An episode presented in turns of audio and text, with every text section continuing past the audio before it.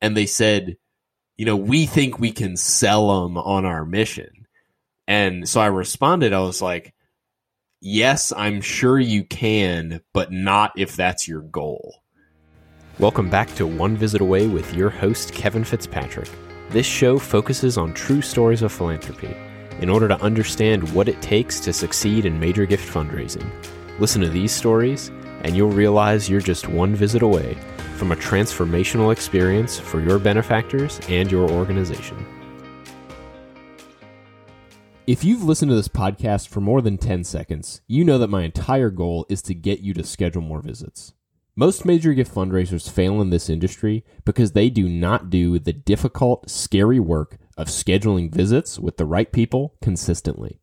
The majority of my success in major gifts came from constantly seeking to become as effective as possible at scheduling visits. I read tons of sales books, watched YouTube videos from sales experts, and studied Jerry Panas's materials on the matter. On top of that, I practiced. The things I learned from experts gave me the confidence to actually make the calls.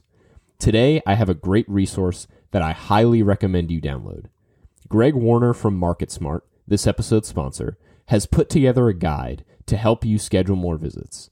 It's titled Top 10 Tips for Landing More Meetings. Not only does Greg run a company that enables major gift fundraisers to be more effective, but he is a successful entrepreneur that has scheduled countless meetings and been on the receiving end of many people trying to schedule meetings with him. He knows a thing or two about this subject and provides 10 great tips, starting with a quote from someone you know I talk about on this podcast all the time, Jerry Panas. Greg is the real deal, and this guide will help you schedule more visits. Go download it now at imarketsmart.com forward slash more meetings. That's imarketsmart.com forward slash more meetings. The bonus tip, number 11, is my personal favorite. Let me know what you think. Hey, everybody, welcome back to One Visit Away. Took last week off, as you can see. Still uh, lots of transitions going on, making this switch over to full time consulting, but glad to have this episode out with Patrick Belcher. Patrick uh, wound up finding the podcast a few weeks ago, binge listened to a variety of episodes, and had some stuff he wanted to share. He comes into the fundraising world from a long career in sales and then was working with the Red Cross for a couple years. Now is a fundraising consultant and has some great stories to share with you today. So I hope you enjoy this great episode with Patrick Belcher. And guys, as always, if you're enjoying the episode, please leave a rating and review in Apple Podcasts and share the show with other development professionals. Thanks so much for listening. Well, welcome to One Visit Away. Patrick, thanks for being here. Happy to be here, Kevin. Thanks for the opportunity. So, yeah, if you could tell everybody a little bit about yourself and what you do. So I, I am one of those people who fall in the, the great realm of nonprofit consultants. Um, I, I the name of my firm is PB and J Marcom. Um, it's it's meant to elucidate the the image of a peanut butter and jelly sandwich, um, but it comes from I'm PB and my son's Jay. So somebody made that joke when he was born, and it's kind of always stuck with me. Huh. Um, and, and I uh, I stepped into the world of fundraising by accident about 10 years ago. My my start in my career was 20 years of professional sales. So I, I got all the awards, the trips, all the nice bonuses, but I, I, I got tired of the um, challenge between the service and sales side. Um, and my background was in PR, so I wanted to go out and do a PR firm, but I ended up being a fundraising firm um, and worked for the Red Cross for two years in the midst of all that. And um, it really taught me the value of my sales and fundraising, mm-hmm. uh, my sales background and fundraising. So, um, yeah, for sure. But I, you know, you, you, like stories. I hope I have a couple that entertain you. Oh yeah, yeah, yeah. I I love stories, and you sent over some great ones. Um, so yeah, if you want to just to jump into, you got one involving chicken tenders, which uh, always excites me, and uh, we could start there. So, and uh, of course, I'll change the names to protect the innocent, but um, we'll, we'll, call him Harry. Harry was a, a longtime donor of um, the organization that I was working with and, and uh, was on our board, had chaired a capital campaign, um, but he was getting up in years. And I, he was somebody that was transferred to me from somebody else. And I got to know them really well. And, and so I, I typically brought over donuts and it was like, you know, they were the 7 a.m. meeting. Um, they, they, you know, they had probably been up for two, two and a half hours by the time I got there. Um, and they loved the sweets, the donuts. But this time I, I came over and it was rare that we had a, an event that was near a disaster event near our area. This was one of the times that we did have a disaster event. So I was planning on going over and making an ask. You know, it, it was enough of a comfortable relationship that most of the conversations were, um, you know, just general check ins, and they gave to us regularly. So it, it, wasn't that big a deal. It was about maintaining the relationship um, and getting, you know, his whole family to, to be supportive. But this day I was planning on making an ask. And when I set the appointment, he said, Would you mind coming a little bit later? And, you know, my daughter brought these great chicken tenders from Hardee's. Would you bring those? And I was like, Sure, whatever you want. um, so, you know, I came over and I was getting ready to make the ask, and, and he very, I don't know if he figured it out or, or whatever, but he very quietly just kind of set, set me off and said, listen, you know, I'm not going to be able to support you like we have in the past. You know, I'm getting older. We're trying to arrange everything so it's easier on our kids. We've got to think about medical situations. I'm just not going to be able to ask you. So bummed. Um, but we kept on having the, the meeting and I can't remember how the, the situation went, but we got talking about his will. And I knew, and because we had a robust system that talked about everything that about this donor, I knew that he had included us in our will. And we got into talking about cleaning up things and making it easier for um, his kids. And they must have had a dozen and a half charities in their will. And I hmm. said, well, you know, how would you feel about making the gift that you included in our will at this time so you can see the efforts? Because I mean, he was he was disheartened in having to tell me mm. that he couldn't give to us like he typically had.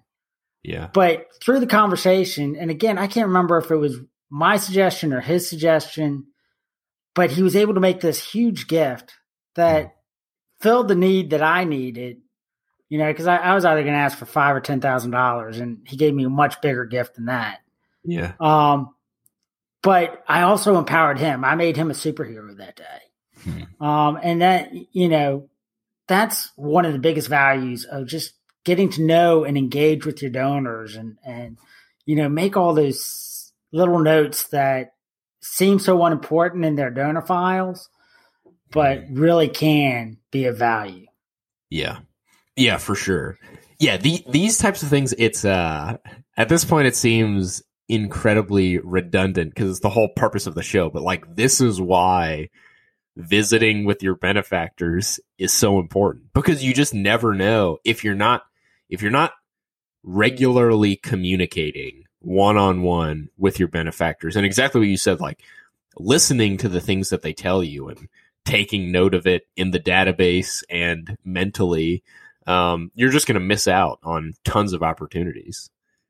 And, and, you know, and again, it's about trying, you know, the the change in their demeanor because it, it was a husband and wife, and being able to do this versus, you know, they were prepared to kind of let me know, hey, they were changing things. Just their demeanor you know, it. I'm sure their health that day was much better than it had been. So you yeah. know, and, and it's and it's fun. It's it's so much fun when you get to do that. Yeah, yeah, for sure. Man, I love the uh it's so cool they uh made the request for the the chicken tenders. What a, what a simple uh what a simple request, but um clearly very very meaningful to them. Well, and that's the thing. You know, one of the favorite stories that I love to tell from my days at the Red Cross um, was I had an MGO that I worked with that mm. was absolutely amazing. And he had a great relationship with the disaster team. So when there was a fire, which there always were, he would go out and he would kind of crawl through and, you know, with the people who we were helping and find like a burnt frame or sometimes, you know, one time it was a burnt cross, you know, but just something.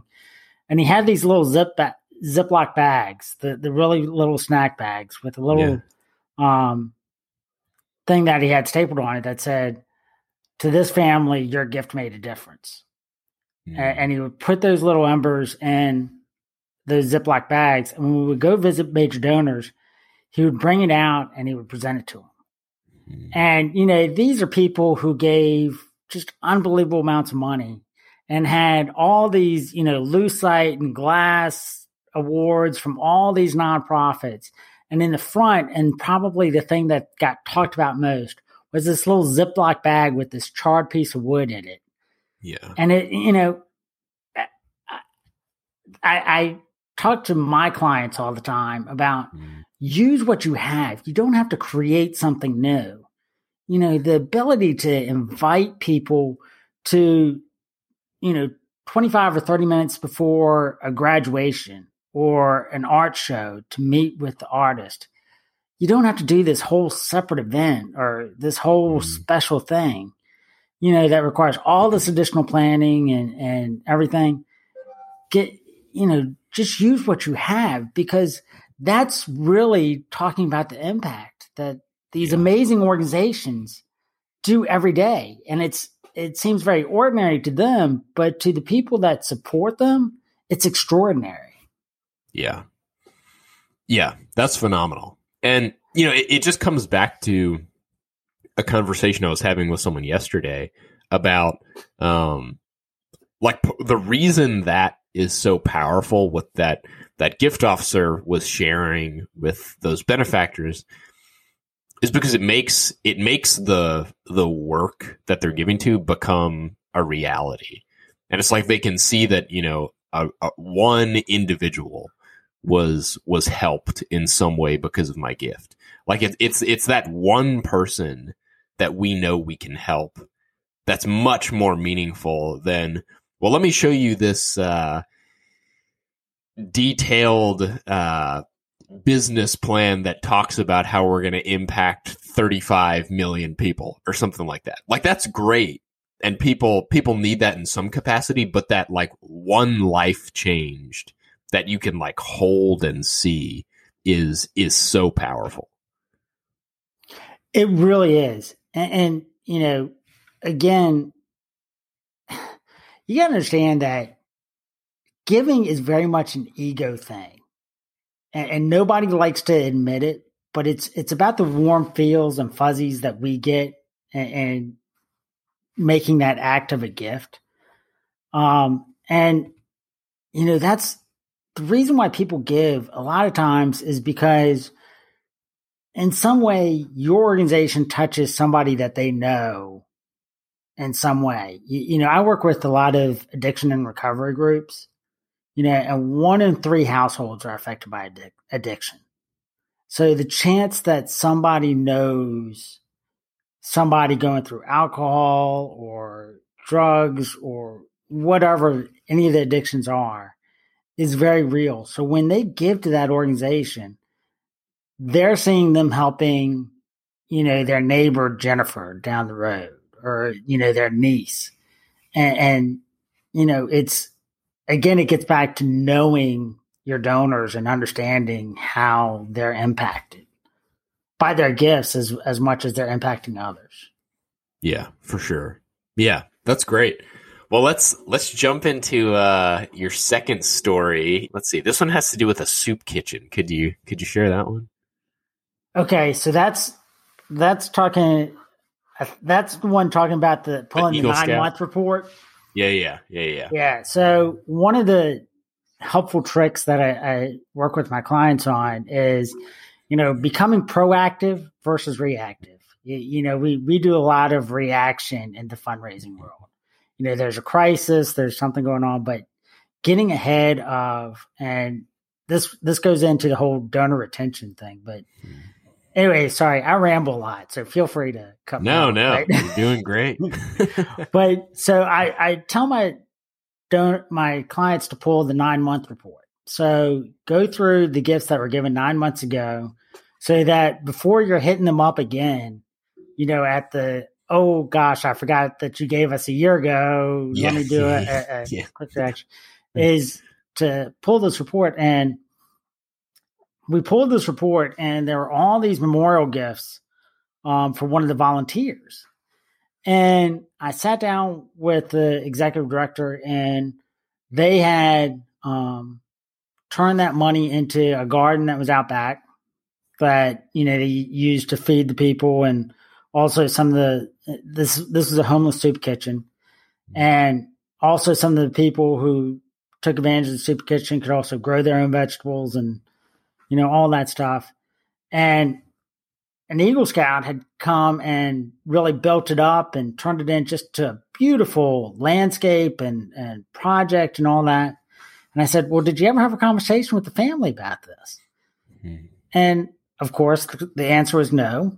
And, and I said, Well, I think we need to go just have a conversation with them and let them know what, you know, the fact that this volunteer who had been involved for like 30 plus years was still impacting. And so, you know, the the husband had moved in with their daughter. Um, so we took a picture of the um, with the Eagle Scout holding the sign and the executive director, you know, right there in front of where the whole garden was, and we said, you know, we they got I, I want to say it was something like fourteen hundred dollars in donations that allowed them to really build up this garden and all that stuff, and you know, um, we went there and we thanked them for um, you know honoring their their loved one by recommending donations to the organization. And we were all sobbing through it you know just telling all the Mhm. stories. So i mean it, it was just a great engagement. And i was walking in and they were opening up the mail and literally the um they sent a beautiful thank you note and then it was a check for fourteen hundred dollars Mhm. to say, "Hey, please keep this going." Yeah. You know, and this volunteer had never given, you know, other than maybe some cash in their tip jar or whatever, Yeah. had never really made a gift. And of course, because nobody ever asked her. Yeah. But you know, it's amazing what just having those conversations does, and, and you know, paying attention to those little things, like you know, remembering to say thank you because Right. they said, you know, instead in lieu of flowers, please give to this organization. It's you Mm. know, um, it makes a huge difference, Yeah. For A- a- sure. and you know, I love telling those stories. Yeah. Yeah. That's phenomenal. Yeah. I mean, it's just all about, yeah, just getting to know people and letting them know you care and showing them that their, their gift matters. And yeah, it's, it's, And, it's that. I'm going to go back to, I, I think you were talking uh, and reviewing many of your podcasts. I think you talked to Andrew about this, about the, the dissonance that happens in setting up those meetings, how, you know, um, there's all this dissonance that happens with why these meetings never happen. And, and one of the things that I, I think is so great about kind of your introduction is that you talked about you practiced. And, you know, practicing setting up these meetings, practicing kind of walking through these meetings and knowing how to talk about things.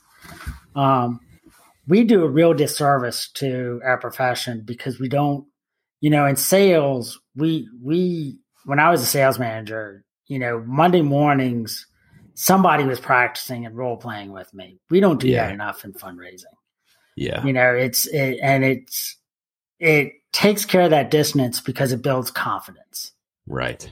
It- you know Yeah. it's Yeah, and, and that's the thing. So it's interesting. Um, I think part of the reason people don't practice and they don't role play in nonprofits is because they don't have anybody that could help them with it. Like, like what I mean by that is, you know, many organizations, you might be the director of development, meaning you're the one person who is responsible for all fundraising activities. And so, and like the executive director knows nothing about raising money. Nobody on the board does or anything. So it's like, who are you even gonna, who's gonna show you what to do and who's gonna, who's gonna practice with you? So people are just like off by themselves with no direction and no idea what to do. And that, that's why I'm so passionate about, uh, you know, getting external help. I think hugely just like I think sales books are a great place to start because people have been doing this for longer on like knowing how to schedule meetings. And then two, hiring professional counsel to like teach you this is how this is how this is done effectively. Cause I mean, if you can't schedule visits with people, none of these stories that have occurred on my podcast happen because they require being in front of people. So I think it's a hugely under uh, not enough attention is given to this topic. I think. Well, and, and it's you know, again, there's there's opportunities abound if you just slow down and look. I mean, if you're if you're in a human services organization and there's an intake person, I mean, case managers are amazing interviewers. Mm. You know, and it, help them. Uh, you know, if you say, "Hey, would you practice role playing with me?" Yeah. Well, not only will they help you learn how to kind of dive in and, and learn more about your donors, you're also helping them understand more about what you do. So next time you ask for help or whatever, and it's it's all about building that culture of philanthropy and and um but I, I mean there's resources and then like you said a lot of times there's one person in the shop well guess what there's lots of non-profits with one person in the shop when you go to a conference, find someone, connect with them, and and yeah. you guys bounce off each other. Um, I mean, the, the, opportunities are everywhere, and as you said, um, as a pitch for for our line of work, you know, outside counsel is great in doing that. Um, yeah. and, and, you know, I, I, love the eye roll when I say, okay, we're going to role play. Um, yeah. when I when I sit down with you know, especially new fundraisers and everything and they're like, well, I would say something like this. No, you're not going to say you're going to say, we're going to role play. You're going to say right. it and I'm yeah, going yeah, to respond. Yeah. and I'm going to set you up for success. I'm not here to try and kill you on everything. Yeah. I'm going to give you a little bit of pushback, but I want you to win. You know, it's, it's kind of like the, you know, the parable of the dad with the two dads that want to create basketball players. One starts mm-hmm. with the playtime basketball net. The other dad starts with the you know regulation mm. net. Yeah, yeah. And the one that starts winning all the time is the one that's way successful 10 years down the road versus the one that could never make the shot, right. never follow through on it. So, yeah, um, exactly. So, yeah, sp- speaking of all this, I am, uh, man, it's sometime in sometime later this month. I, will put a, I'll put a link in the description of the, this episode, but I'm doing a, a webinar with our uh, sponsor Market Smart. I'm doing a I'm doing a webinar on how to schedule visits effectively. It's basically uh, it's titled something like "Why I Used to Suck at Scheduling Visits" and everything I learned over the uh, the next seven years. But uh, yeah, it, check that out. Uh, sign up for that. It'll be free and uh, hopefully entertaining at the least. well, and uh, yeah, no, and those are the other things. There's webinars abound, so you know, sign up for those. And then there's great books too. Um, yeah. I'm putting out a book in August. Everything done before asking for money, and I dedicate a whole chapter to training yourself and setting up those appointments. Yeah, so, that's um, awesome. Yeah, so let's let's get a little bit more into your book in a minute, but you've got a you've got a, a great third story here uh, back in your sales days, uh, working at Enterprise, I think. Yeah, so I, I worked for the part of Enterprise. I got rid of the cars after we were done running them, and you know, so we just focused on selling cars. We worked with credit unions to do the financing, and I, I was always the guy that I wanted to go after the whale. So literally down the street from where we were, we had one of the 10 largest credit, credit unions in the country. Um, so I, you know, I used a referral connection. I got in and did the whole top down scheduling where I, I, spoke with the, the president of the credit union. She put me in touch with their loan VP or loan manager. Bill did not want to meet with me. Absolutely did not. But, you know, the president said he had to meet with me. So he said, I'll give you 30 minutes. And so I got the appointment. And, you know, this was one of the ones that I didn't want to screw up and I didn't want to be blamed for anything. So I made sure my boss came with me. and so we went and, um, like we were just talking about, we role played kind of the meeting a couple times to make sure we clearly understood what I was going to talk about, what he could talk about. Um, and if these questions came up, it was in his wheelhouse. If these questions came up, they were in my wheelhouse. Yeah. And so, you know, we had probably three hours worth of material planned, um, knowing that we only had 30 minutes. But, you know, we, we went to our roots and listen, everybody's favorite subject is themselves. so we decided first thing we were going to do was going to get Bill talking about himself. Mm.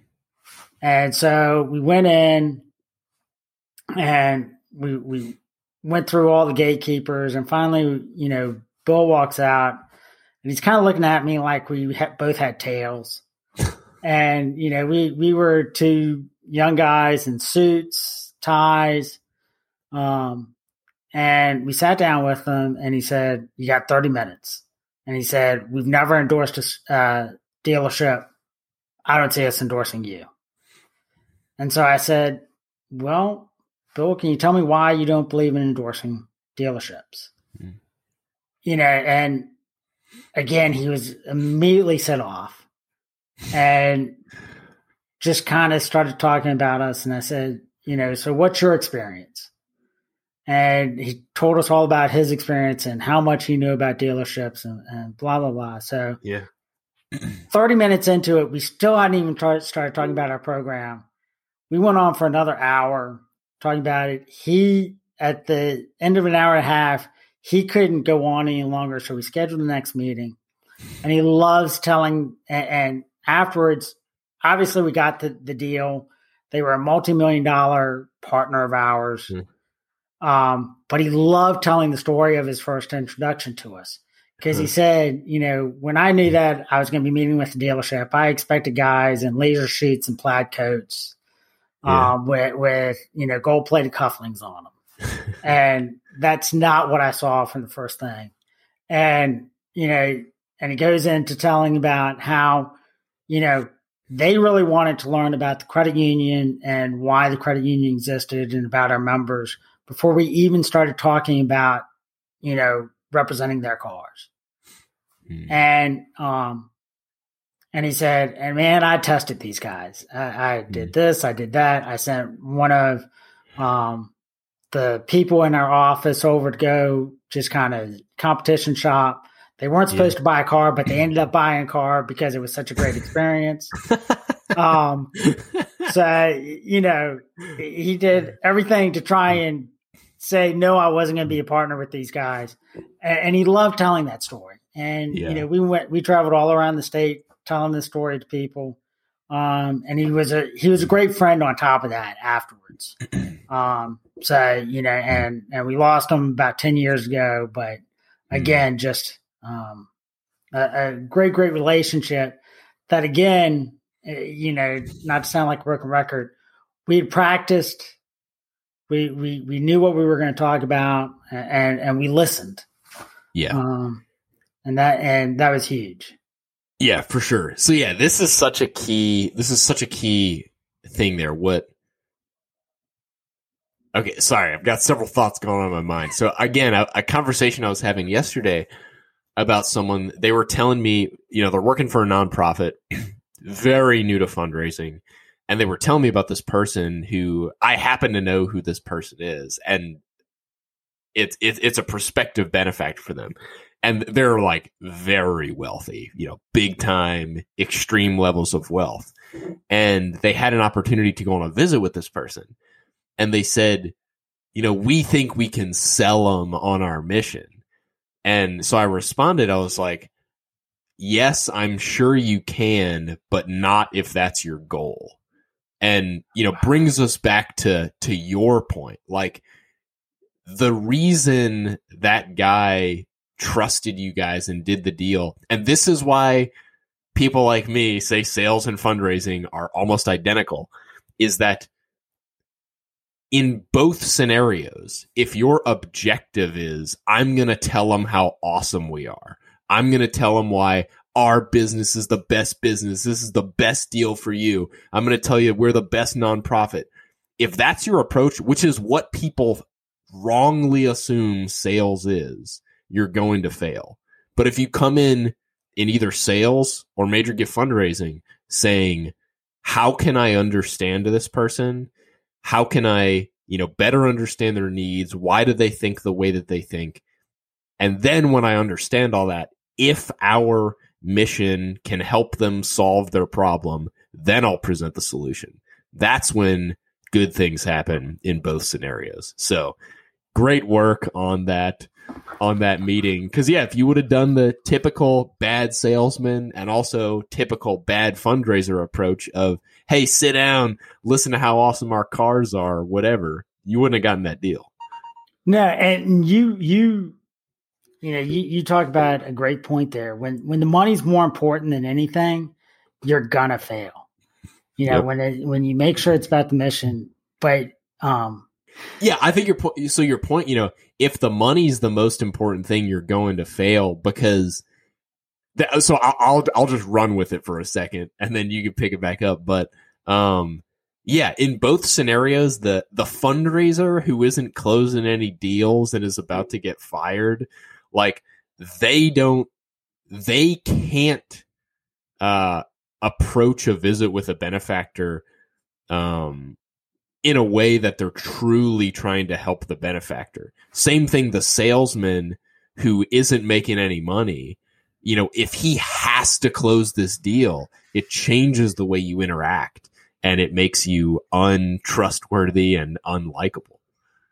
One of one of the things in in Andrews and Roy's book Rainmaking, it's a quote that I've used for years and I mm. love it. It's called the philanthropic matchmaker it's a whole definition that they put in there. And it's about matching people who want to do good with the opportunities to do good. Yeah. And, and, you know, there's, it's about empowering the donor. Just like with, with Harry, I, I think is what I called him. You know, I turned him into a superhero. And, and that's yeah. all these people want to be. And it's, it's not about the millions of people. It's about the one or two people that they help in doing it. Yeah. It's and we do so much of teaching our fundraisers all our great stories and all our stats. We don't do a good enough job of teaching them how to sit there and ask the questions and learn yeah. about their donors and and really get to engage and match match the find out what the donors goals are and right. then match their goals with our mission. Yeah. That's exactly it. Yeah, completely agree. So yeah, let's uh yeah, jump in a little bit. Tell me tell me about this book that you're writing or have written. So it's I've written it. It's um it's available at my site fundraisingis.com. Um but it's hopefully it's it's the first of a couple books, but mm-hmm. it's called Fundraising is Everything Done Before Asking for Money. Mm-hmm. And it, again, it's driven by the clients that I work with. You know, you, you can't walk into a situation and just start raising money. It just doesn't happen. You, you, know, especially major gifts. I mean, sure, you can set up a bake sale and you'll make some money that day, but yeah, you're not going to accomplish missions. Mm-hmm. Um, you know, by getting people to connect with with um, their affinity and, and how they want to help. And there's a lot that goes into it. I mean, there's there's everything from training your people on how to ask and, and how to tell your story to making sure you have all the resources set up so that you can collect money. You know, do you have um, you know, a donor management system? Do you have a way for people to give online, in person, um, legacy gifts? Do you have um, your acknowledgement plan and your stewardship plan set up? I mean, there's there's so much more that goes into fundraising than just asking for money. That's the tip of the iceberg. Yeah. Yeah, for sure. Yeah, that's great. So, uh, is this your first book? You said it's my first book. Okay. Um, and, and so, you know, 25 years ago when I got started in the professional world, or I guess 35 years ago now, when I got started in the f- professional world, I never would have thought I would be writing a book. But, um, you know, it's funny, the crazy conversations. And this is actually a conversation that I had with a donor of a former cl- client of mine, or I guess they're still a client. He's on the board, he owns a publishing company I was talking about some of my blogs, and he said, you know, we need something like that for our library. So, you know, that's the way connections happen. Yeah. Um, and so, you know, it's been, um, I'm so glad that I can still learn a lot because I will tell you, this has been a learning experience going through the whole publishing process. Um, so, yeah. you know, and it's, it's, it's been educational. You never knew, you know, from everything from designing the cover to the size of the book to I mean, there's so many aspects, and yeah. um, just like in my book, there's so much that goes into fundraising. There's a lot that goes into to every little thing that we do these days. Yeah, for sure. Yeah, this is like a total side point here, but just when you were talking about, um, you know, do you have a way to receive payment? This is not the thing that I t- typically talk about on this show because it's not my focus at all. Um, but I was on a nonprofit's website the other day and uh, I, I just like wanted to see what their donate page looked like. So I clicked on donate and then I scrolled down and one of the options was Apple Pay, which is like so easy to anyone who uses Apple Pay on their iPhone. Like instead of, you know, if you want to go buy something, instead of filling out all that information, you just press the button and then like you're done. and it's like it made me I was like I had I was not considering at all donating to this organization, but just the fact that they had that super familiar Apple Pay button was like, man, this would be so easy. Like I and so I think that that, you know, t- removal of friction for things like that, like somebody just going on your website and setting up a 50 buck a month you know, thing, which again, not my focus at all, but stuff like that. If I were more into like getting, you know, running those types of campaigns, I, like I feel like you have to put that stuff on your page at this point just to make those um, transactions as easy as possible.